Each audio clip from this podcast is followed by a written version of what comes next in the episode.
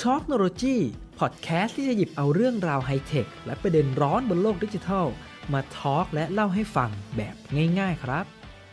สวัสดีครับ วันนี้อยู่กับรายการทะยานท a l คโนโลยีนะครับ เราจะเอาเรื่องเทคโนโลยีที่ฟังดูแล้วมันยากๆเนี่ยเอามาคุยกันให้มันเป็นเรื่องง่ายๆ แบบไม่ต้องปีนบันไดฟังครับ เราอยู่กับคุณป่านอัมพรศักดิ์อังกทะวานิชครับผม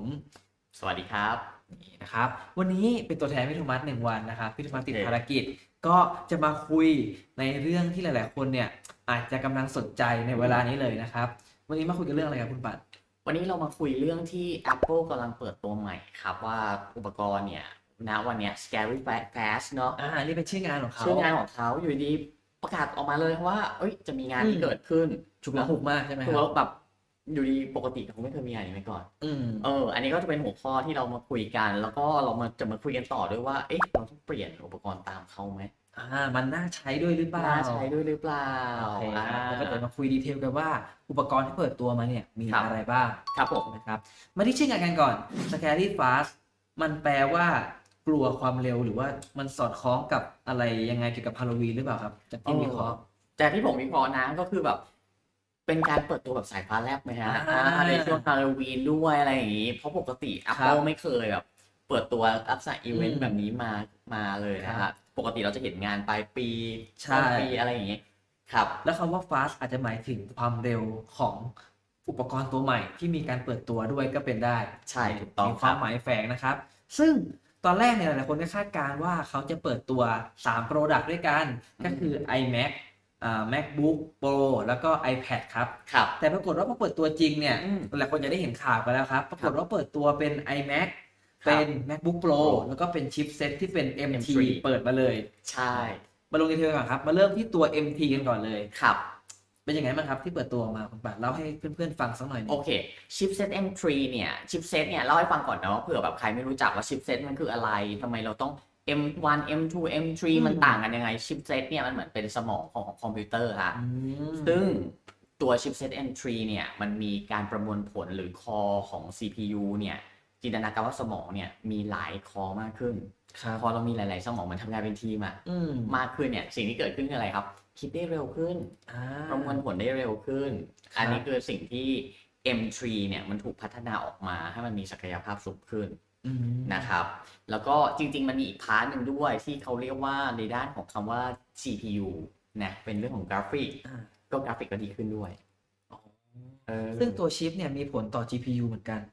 ครับใช่ครับก็คือการดีไซน์ชิปในชิปหนึ่งอันเนี่ย มันจะมีการดีไซน์วางแผงวงจรต่างๆ แผงทรานซิสเตอร์ต่างๆ หรืออ การทำงานต่างๆ ไว้บนชิป ซึ่งแล้วแล้วแต่ลักษณะของการดีไซน์ออกมาเหมือนสถาปัตยกรรมของมันเนี่ย มันก็ทั้งสองอันเนี่ยจะถูก cover หรือว่าอยู่รวมอยู่ในชิปเซตตัวเดียวกันทำงานร่วมกัน อืม ครับ หลายคนที่อาจจะไม่ไม่ค่อยคุ้นชินกับ Apple เนี่ย คนที่เล่น PC อาจจะ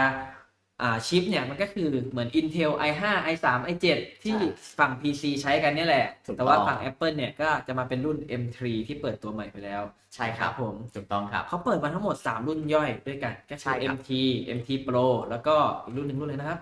M- M3 Max ครับ อ่า MT Max ใช่ นะครับ ครับผม มันกระโดดจาก M2 มาแตกต่างกันเยอะไหมครับคุณปัน เขาบอกว่าความเร็วมันขึ้นมาอยู่ในระดับที่เร็วกว่าเยอะมากเลยนะคะพอแล้วก็ อืม ประหยัดพลังงานด้วย คือคอหนึ่งเอ่อสิ่งหนึ่งที่เขาพรีเซนต์มาก็คือ การประหยัดพลังงานของตัวชิปเซตตัวเนี้ยมันใช้พลังงานที่น้อยลงทำให้อุปกรณ์ต่างๆ เนี่ยระยะเวลาการใช้งานได้นานขึ้น ไม่ต้องชาร์จแบตอาจจะใช้ได้ถึง 1 วันเลยทีเดียว ใช่ ก็แบบสำหรับเวลาเอาไปอยู่ในเครื่องแบบเครื่อง macbook pro หรือว่าอะไรพวกเนี้ยอ่า ครับ เพราะบางทีบางคนเนี่ยพกไปทำงานนอกบ้านโอ้โหต้องเสียบตลอดเวลาเลย ที่ไหนไม่มีไฟฉันทำงานไม่ได้ทันที อะไรก็จะเป็นจุดบอดของแล็ปท็อปหลายๆรุ่นในอดีตที่ผ่านมา ใช่ครับถูกต้องครับ โอเค ครับผม อ่ะในเมื่อเล่ามาขนาดนี้แล้วครับ มาต่อกันที่ MacBook Pro กันเลยดีกว่า ครับ มีเปิดตัวมาเป็นโปรดักต์ยังไงบ้างครับ macbook pro ตอนเนี้ยจริง ๆ ออกมาสองไซส์นะครับสองไซส์ก็คือไซส์14 นิ้วกับ16นิ้ว ครับ ข้างข้างในเนี่ยความแตกต่างของตัว macbook pro เลยเนี่ยก็คือเรื่องของชิปเซตก็คือจากที่เขาเปิดตัวมาเนี่ยสามอันเนี่ยสามสามชิปเซตเนี่ย ครับ M M3 M3 Pro ที่ M3 Max เนี่ยก็จะถูกอินทิเกตหรือการใส่เข้าไปอยู่ในเครื่องแต่ละรุ่น แต่ละ อืม ไซส์ตัวนี้ราคาก็จะต่างกัน ครับผมครับ ราคาเปิดตัวนะครับ ราคาเปิดตัวตอนนี้นะครับ ถ้าเผื่อเป็น macbook รุ่น 14 นิ้ว macbook pro รุ่น 14 นิ้ว ครับ ตัวเริ่ นะ ม ค ต้ รันบเลย เริ่มต้นเลยต่ำสุดเนี่ย ถ้าเผื่อเป็น m3 อยู่ที่ประมาณ 59,900 บาท อันนี้เริ่มต้นใช่ไหมครับ ว้าว เริ่มต้นห้าหมื่นได้มอเตอร์ไซค์หนึ่งคันแล้ว ครับ อู้ราคาก็ค่อนข้างสูงเลย แต่ว่าแฟนคลับ Apple สู้แน่นอน ใช่ เชื่อว่าหลายคนเตรียมจองไว้แล้วแหละตอนนี้ เทียบ ค กั รั บบ ผม สเปคแล้วห้าหมื่นคุณป่านมองว่าราคาสมเหตุสมผลไหมครับ เออถาถามว่าสมเหตุสมผลไหมด้วยเนื่องด้วยความเป็น Apple อืม ต้องบอกว่าเป็นราคาที่ค่อนข้างใกล้เคียงกับมาตรฐานของเขาอยู่แล้ว ถามว่าสมเหตุสมผลไหมขึ้นอยู่กับว่าเอาเป็นลักษณะการใช้งานดีกว่า ผมว่า ครับ ถ้าเผื่อแบบซื้อซื้อมาแล้วในราคาเท่านี้สามารถทำงานแล้วก็ทำผลงานได้ดีขึ้นอ่าถ้าสมมุติรับงานฟรีแลนซ์หรือทำโปรเจกต์ทำอะไรให้มันได้มูลค่ามากขึ้น ผมว่ามันก็คุ้มค่านะ หลายคนอาจจะดึงไม่ออกครับคำว่ามูลค่าเพิ่มขึ้นเนี่ยอ่ะอย่างเช่นองค์กรเนี่ย บางองค์กรอาจจะมีความคิดว่า เอ๊ะ เปลี่ยนเอาเครื่องที่เป็นชิป MT เนี่ย เอามาเข้ามาใช้ส่วนที่เป็นงานกราฟิกโปรดักชันต่างๆ เนี่ย ครั มัน บ จะช่วยประหยัดมูลค่าในอนาคตได้ยังไงบ้างครับ ถ้าลองเปรียบเทียบ เล่าอย่างนี้ครับก็คือสมมุติถ้าเผื่อเกิดการประมวลผลที่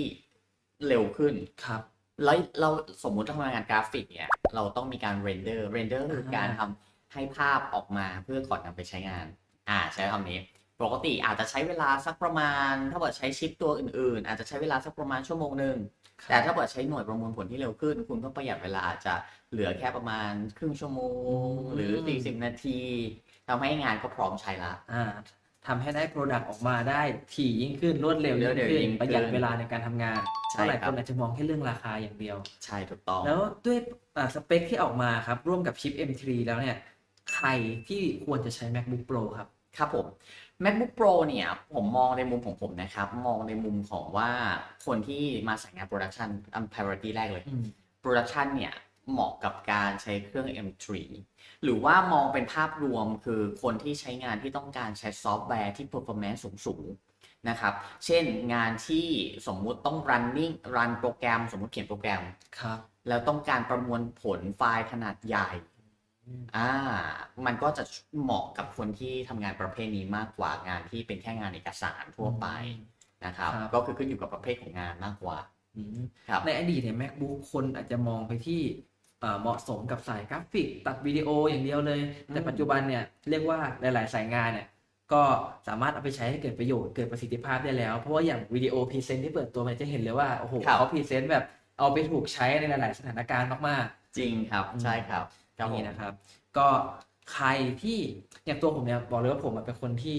สาย Android มาตลอด ไม่เคย อ่า ใช้ Apple เลย ครับ นะครับ ซึ่งก็เลยมองว่าด้วยราคาจากที่สังเกตเนี่ย เวลาอ่ายกตัวอย่างเช่นแบรนด์ฝั่งเกาหลีและการคู่แข่งเลย ครับ อย่างตอนเขาเปิดตัวโทรศัพท์มือถือรุ่นเรือธงของเขาอะครับเขา ครับ แต่ละเจนเนี่ยราคาเขามักจะไม่ได้กระโดดหนีกันมาก อืม แต่ Apple เนี่ยเลนส์ราคาเขาจากรุ่นต่อรุ่นเนี่ยมันค่อนข้างกระโดดไปพอสมควรเลย อันเนี้ย ครับ คุณปามมองว่า Apple เขาไม่กลัวเสียลูกค้าบ้างเหรอครับ อันนี้ขอถามมุมการตลาดบ้าง ในมุมการตลาดเหรอครับ เรื่องของราคาที่กระโดดไปไกลกว่า ใช่ในแต่ เจ้า ละรุ่น อื่นๆใช่ไหมครับ จริงๆผมว่าเอ่อ Apple อ่ะเน้นถึงความเป็น identity ของเขาก็คือการดีไซน์ที่เป็นภาพลักษณ์ของของการใช้งาน อืม ส่วนหนึ่งนะครับ แล้วก็ตัว performance ของตัวเครื่องเนี่ย คือเขาต้องการสร้างความแตกต่าง ที่ชัดเจน คือจริงๆ เขาก็จะมีกลุ่มฐานลูกค้าของเขาที่ที่มองว่า เฮ้ย Apple คือแบรนดิ้งที่แซง Image ของเขาออกไปได้เวลาเขาไปไหนก็ตาม เขารู้สึกถึงเหมือนเหมือนเวลา ถ้าบอกเป็นผู้หญิงก็อาจจะแบรนด์เนมใช่ไหม อ่า สำหรับถ้าบอกเป็นสายทำงานสายเทคในบางบางคนที่เขา ครับ มองว่า เฮ้ย ถ้าเกิดฉันถือ Apple เนี่ย เวลาออกไปเนี่ย Image ก็จะทำให้เราดูดีขึ้น อ่าความเป็นมืออาชีพ สมมติอควา อก ม ไป เป็นมืออาชีขาพยงานถือ Apple เนี่ย อาจจะเพิ่มความน่าเชื่อถือได้ละ ใช่ถูกต้องครับ แต่ว่าอันนี้ก็เป็นบางมองเท่านั้นนะนะครับ ครับ ครับผม โอเคครับ แล้วอย่างนี้เนี่ยเรามาถึงเรื่อง Image แล้วเนี่ย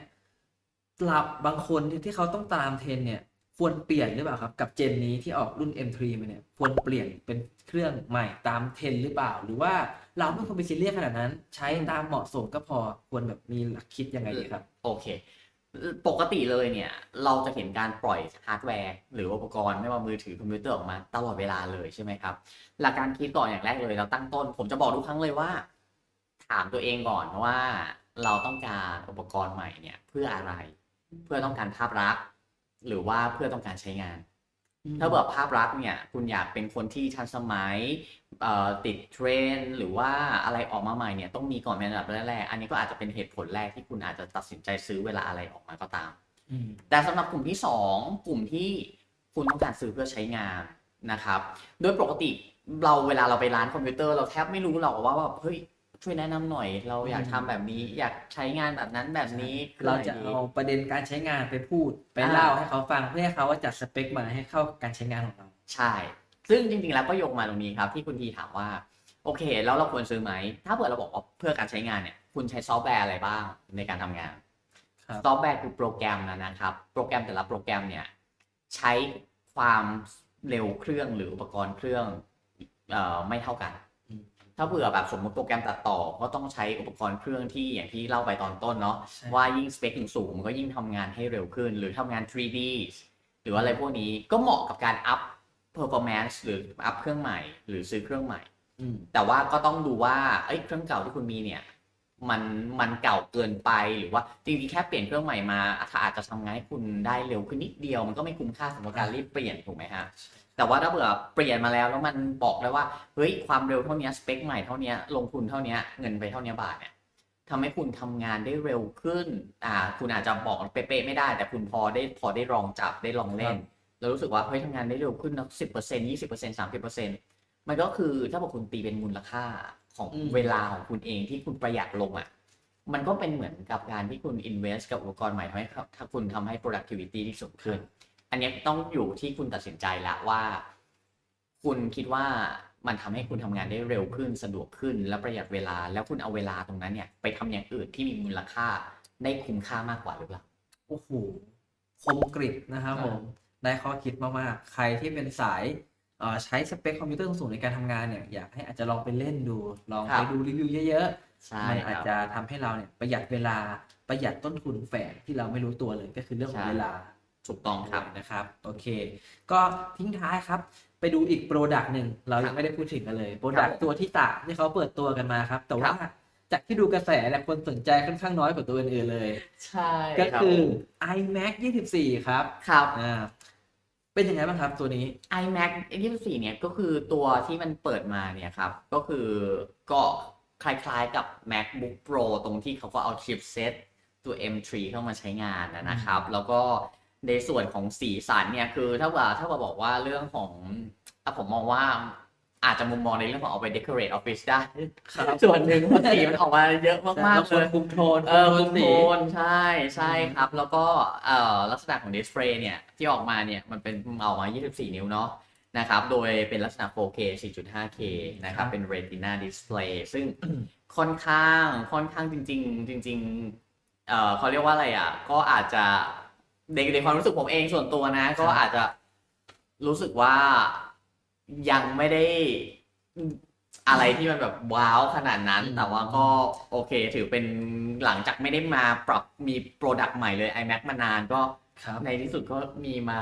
อัปเดต ขยับสักหน่อย ขยับสัก ต้ ห อง น่อย ให้รู้ว่าอัปเดต ใช่ใช่ใช่ถูกต้องครับผมค แล้ รั ว บ ผมเห็นราคาเปิดตัวเนี่ย อันนี้ก็เราคุยกันแบบเป็นกันเองเนาะ อืม ราคาเปิดตัวก็อาจจะแอบแรงเหมือนกันนะครับ จากที่ดูคอมเมนต์คนในโซเชียลด้วย ครับ ใช่ แถ ครั ม บ อย่างเขาใช้คำว่าเริ่มต้นด้วย เท่าอ่าเริ่มต้นด้วยครับ เริ่ม ผม ต้นด้วย เพราะว่าแต่ละออปชันเนี่ยบางทีต้องจ่ายเพิ่ม เช่นเรื่องของแรม อืม เรื่องของฮาร์ดดิสก์ต่าง ครับ อ่าหน่วยความจำ ครับ แล้วก็ยังมีเรื่องอันนี้ด้วยครับ ผมไปเจอคอมเมนต์มาเลยเรื่องของช่องเสียบสายแลน อ่าเป็นยังไงครั อ่า บ ตัวถ้าเกิดเราซื้อราคาเริ่มต้นเนี่ยจะไม่มีมา จะต้องเป็นการเพิ่มค่าใช้จ่าย ด้วยนะครับทำให้บางคนรู้สึกว่า โอ้โห ตั้งราคาแบบไม่ราคาที่ Add-on ตั้งใช่มี แอ แอ ด ด อ อ อ อน น แอ เข้า ด ไป ออน คอสตอมไมกันเข้าไป ครับ นี่นะครับ โอเค ก็ยังไงก็รอติดตามดูนะครับว่าผลออกมาจะขายดีหรือเปล่า ครับ เพ ผม ราะว่าเอ่อจากกระแสตอบรับตอนคอมเมนต์ในโซเชียลตอนนี้เนี่ย ก็อาจจะต้องลุ้นนิดนึงกับ iMac นะครับผม ครับ แต่ก็เอาใจช่วยนะครับ เพราะว่า Apple ก็เป็นหนึ่งแบรนด์ที่เรียกว่าขับเคลื่อนเศรษฐกิจโลกเลย ออกโปรดักต์มาแล้วก็เป็นผู้นำด้านนวัตกรรมที่น่าสนใจนะครับ ใครสนใจโปรดักต์ตัวใหม่ของเขาก็ลองไปเล่นกันดูครับ ที่ช็อปต่างๆของ Apple นะครับอันนี่เขาไม่ได้จ้างมาโฆษณานะ ใช่ อือฮึ อันนี้เราแบบบังเอิญเราเห็นอีเวนต์น่าสนใจเราเลยมาฝากเอามาฝากทุกคนกัน ได้ครับ ก็วันนี้ได้ข้อมูลครบถ้วนนะครับเผื่อข้อมูลของเราเนี่ยจะเป็นประโยชน์ในการช่วยตัดสินใจในการซื้อเครื่องอุปกรณ์เกี่ยวกับการทำงานชิ้นใหม่ของคุณ ครับ โอเค วันนี้ก็หมดเวลาไปแล้วนะครับ ฝากติดตามรายการช่องโนยีนะครับ ได้ใหม่ใน EP หน้า วันนี้ขอตัวลาไปก่อน สวัสดีครับ สวัสดีครับ